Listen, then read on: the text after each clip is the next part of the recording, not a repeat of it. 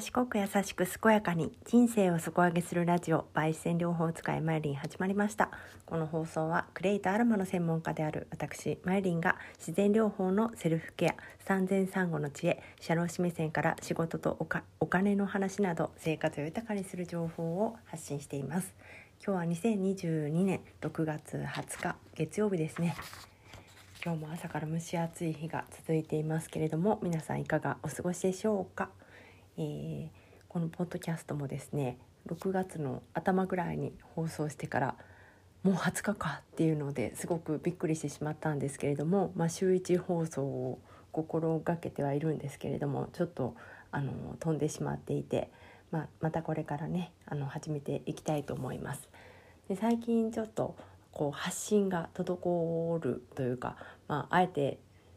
気分が乗らない時にしないっていうのをねやってたんですけれども、えー、そういう時に何をすればいいのかっていうのがなんかすごくクリアになった話あクリアになったことがあったのでその話をしてみたいと思います。まあ、やる気がない時に何をするかっていうところかなって思っていて、まあ、やる気っていうかやる気はあるんだけどなんかこれをする何て言うのかななんか方向性にやる気はあるんだけれども一つの物事にやる気を持てない時とか意味を見いだせない時とかなんかもうちょっともうちょっといいことをやりたいみたいなそういう思いがあって、うん、平日毎日発信とかなんかそういう自分にタスクをかけてたんですけれどもなんかとりあえず発信よりはもっとこう質の高いことを質の高いっていうのもなんかおこがましいんですけど役に立つこと？を他の私がこう聞いてほしい方とかに役に立つことをもっとやりたいなって思って、まあ、それをですねひたすら内観していました。内観って言ったらこうね聞こえがいいですけれどもひたすらただ考えていただけなんですけれども、まあ、その考える時に、うん、いつもなんかあの目標とかこう目指すところとかそういったところから考えてこう何て言うのかなそこへの階段を作るような形で何をすればいいかっていうのを考えていた気がするんですけれどももう最近すごく何かを考える時に思うのは何もかも取っ払った時に何をしたいかっていうのをすごく大事にした方がより自分が心地よいなっていうところに気づきまして。うんまあ、相手相手が相手のことをこう思ってやることが自分が心地いいならそれでいいしうんなんだろうなんかこう仕事がうまくいくとかなんか収入がアップするとかそういうことを本当に求めているのかって自分に問いかけた時にいや別にそんなに今でも十分満足だなとかなんかできたらあのやっぱり一人の人でもいいからこうすごい辛い人を少しマシにしてあげるとかそういうことを考えたりとかだからうんお金がないとか時間がないとか何かの制限がある中で考えるんじゃなくて制限がない時にどんなことができるのかっていうところをすごく考えました。でそれを、まああのまあ、大体そういうこと考えるのって本当にふとした空き時間とかに考えるので、まあ、ノートを開いてとかそういう時じゃない方がなんかいいアイデアが浮かんだりするのでスマホのメモにですね結構メモってるんですけれどもだからメモ欄ってすっごい熱いなと思ってたまに読み返すとこう面白いんですけど、まあ、私はあの iPhone のメモとあのクラフトっていうのを両方使っていて、まあ、だらだらと書くのは結構メモなんですけどこうテーマとか何かあのフォルダー分けとかしてるのはクラフトの方でやっていてそれはそれですごい使いやすくていいなって思ってるんですね。あちょっと宅急便が来てあの止ま一回止めたんですけれどもうまくつなげれるかちょっと心配ですけれども、えー、まあ、どういう考え方をしたら自分が満足できる生活が送れるのかっていうところをすごく内観していて本当に自分の幸せっていうのは自分が決めるものであるっていうところを本当にこう誠の意味でこう受け入れるというか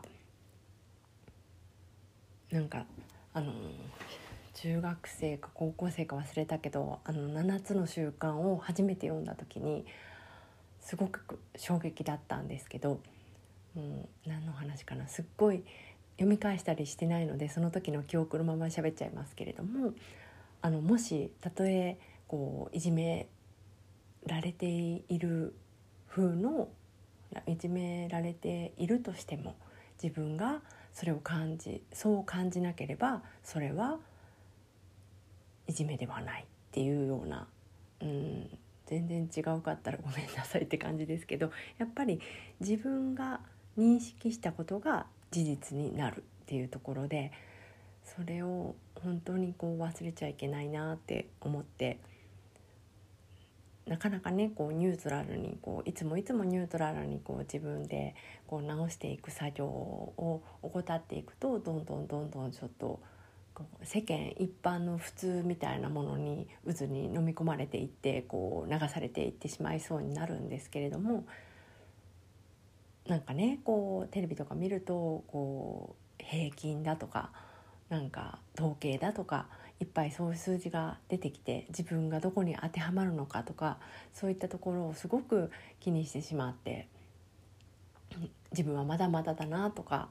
自分はでもこの人よりはマシだなとかなんか本当にこうどっちの気持ちもあんまり好きじゃないなって思って自分が自分を認められるようになればそれだけでいいんだから自分はどんな自分になりたいのかっていうところを本当にこう深掘りして一つ一つこう固めていってそれに向かってあの進めていく。するとこうほんの一つの作業でもこう楽しく楽しくなっていくというかこう身につく。本当の意味で身につくなって思って。だから目標とか目的とかこうそういうところを人からの尺度とかそういうもので測るのはちょっと違うなって思って数字とかねこう、まあ、具体的だといいとかは言うんですけれども数字ってこう何との比較かっていうところでもう受け入れる側は全然変わってくると思うのでうん。なんだろうな自分が本当に望むものっていうのをすんごく腑に落ちるまでこう考えてみると目の前がパーッと明るくなる瞬間があるなと思って。よくねこう子供の習い事を送った帰りとかちょっとだけこう遠回りしたらあの素敵な神社に行くことができて本当のね10分20分ぐらいのこう時間で行くことができるので、まあ、月に1回か2回ぐらい行くことがあるんですけれどもやっぱりこうああいう場に行くと何をか、まあ、大体その時は願い事とか言わないんですけどこうありがとうという感謝しかなかなか言わないんですけど、まあ、特別な日とか特別なことがある時にはこう自分は本当に何を望むだろうなって思った時にこう考え出したのがきっかけで自分のありたい姿こうありたい。自分をずっと好きでいたい。って思ったらこうなんかね恥ずべきことはしたくないなって自分に恥ずかしいことはしたくないっていうところを大切にしたいなと思って